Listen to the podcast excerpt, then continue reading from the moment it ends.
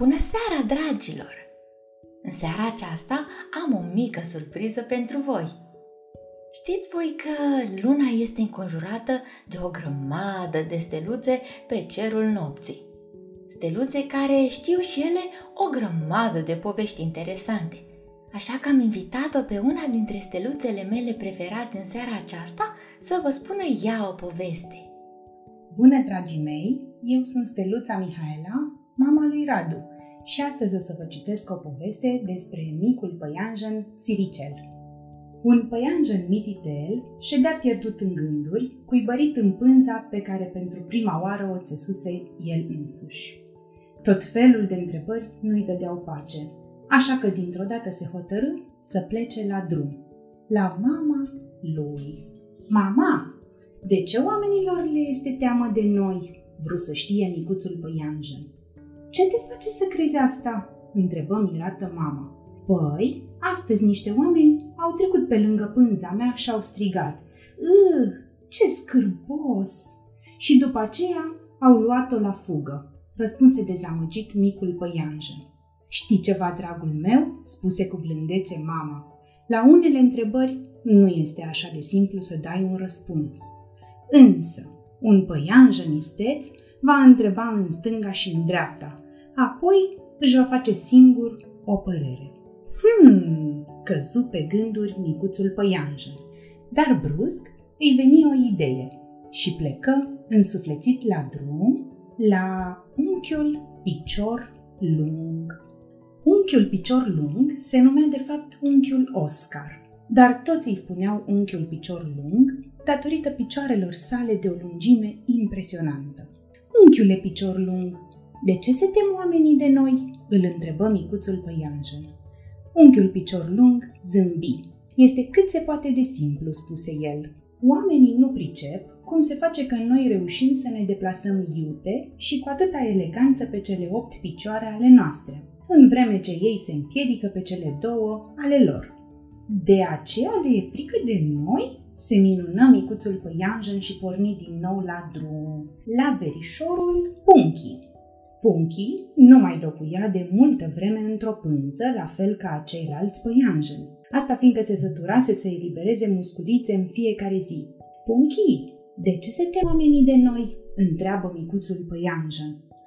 N-am idee, răspunse Punchi. Știu doar că mie mi-e frică de ei însă încerc să-mi imaginez că și ei au o familie, la fel ca noi, verișori, verișoare, poate chiar și un mic frățior. Și astfel spaima mi se mai risipește.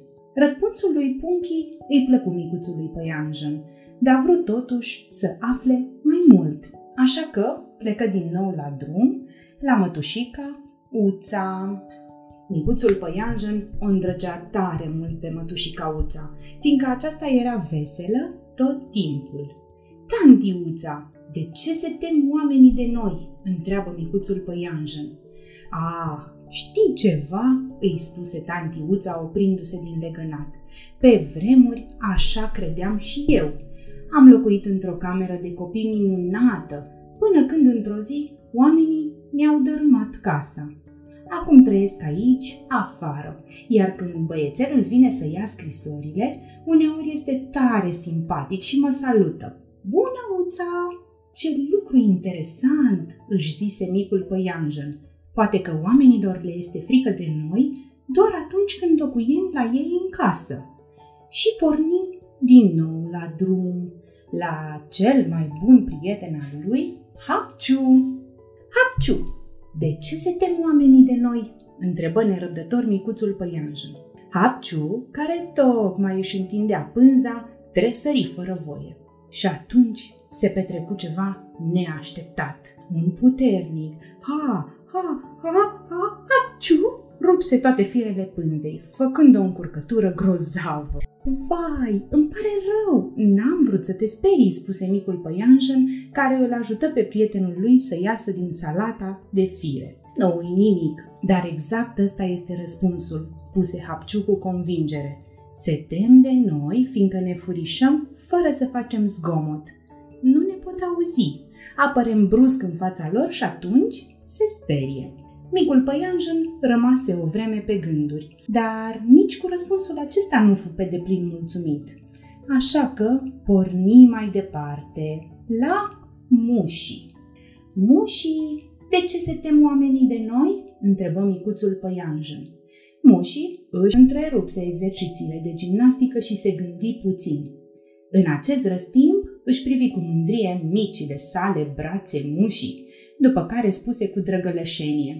Probabil pentru că suntem foarte puternici și curajoși. În definitiv, suntem în stare să ne cățărăm peste tot unde vrem, iar de acolo să coborâm pe firele pe care le țesem. Micuțul păianjen surâse. Aici ai dreptate. Chiar este un lucru nemaipomenit, spuse el și plecă mai departe la verișoara Bela. Bela, de ce se tem oamenii de noi? întrebă micuțul păianjen. Ei, nu trebuie să crezi tot ce spun alții, răspunse liniștită Bela în timp ce își pieptăna pletele blonde. Ce vrei să spui cu asta? întrebă mirat micuțul păianjen. Am auzit că nu ne plac, fiindcă ne găsesc urâți. Dar chiar nu pot să-mi imaginez așa ceva, spuse Bela, îndreptându-și fundița roz. Nici eu, spuse micuțul păianjen și plecă la drum. La Miro, artistul. Miro, de ce se tem oamenii de noi? întreabă micul păianjen. Miro râse și coborâ vesel de pe o punte suspendată într-un fel artistic. Nu se tem deloc de noi, ci ne admiră. Ea privește această casă. Oamenii găsesc că operele noastre de artă sunt minunate.